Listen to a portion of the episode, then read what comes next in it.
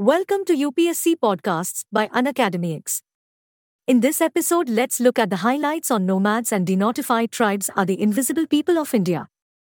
According to a new study, nomadic and depopulated tribes live a precarious existence devoid of the rights granted to legal citizen of the country.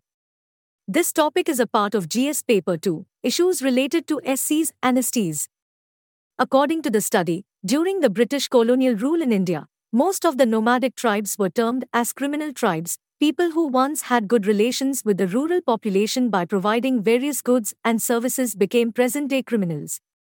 According to the study, new forms of entertainment, transportation, medical systems, and modern schooling have all harmed the livelihoods of nomads. However, both historical and contemporary factors have greatly contributed to the process of invisibility of current nomads. Invisibility is a relative and complex phenomenon that is directly linked to visibility, with the word invisible being closely linked to words like hidden, dark, ignored, and marginalized. Nomadic and liberated communities in India. Traditionally, nomads transported salt and grains, entertained people, provided agricultural equipment to farmers, and provided informal health care services to settled people while living with dignity and respect. Nomads were independent and moved freely throughout the Indian subcontinent in search of livelihood. However, since the beginning of colonial rule in the country, the lives and livelihoods of nomads have been affected by many factors.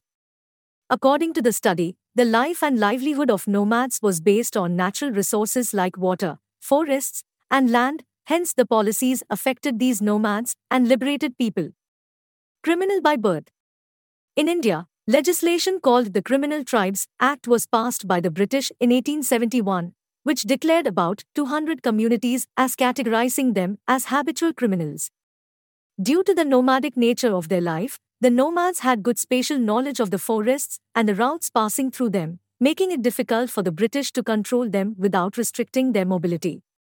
According to the Iyengar Committee report released in 1950, the main reason for labeling certain groups of people as criminal tribes was economic.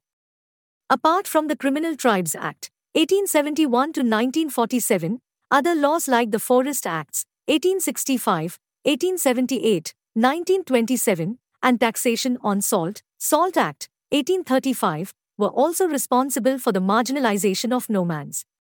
Socioeconomic invisibility. According to experts, the socio-economic status of people can be studied through education, income, castes and subcastes, tribes, availability and accessibility of primary assets, facilities, etc. Currently, new forms of entertainment have destroyed the livelihoods of acrobats and entertainers, while new medical systems have destroyed the livelihoods of traditional medical providers. However, this section of Indian society remains on the periphery of all forms of modern development, lacking basic documents, basic amenities like drinking water, toilet and bathroom facilities, electricity, modern education, and health services to receive state assistance. Socio-economic profile of nomads and liberated people.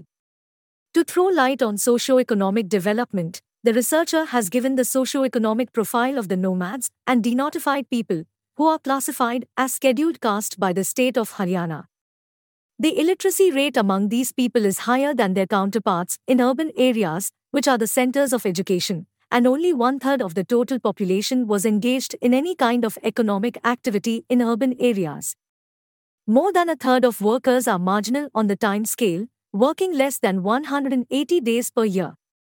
Thanks for tuning into Unacademy X for free access to daily current affairs and bite sized lessons on all UPSC topics. Download the Unacademy X app now.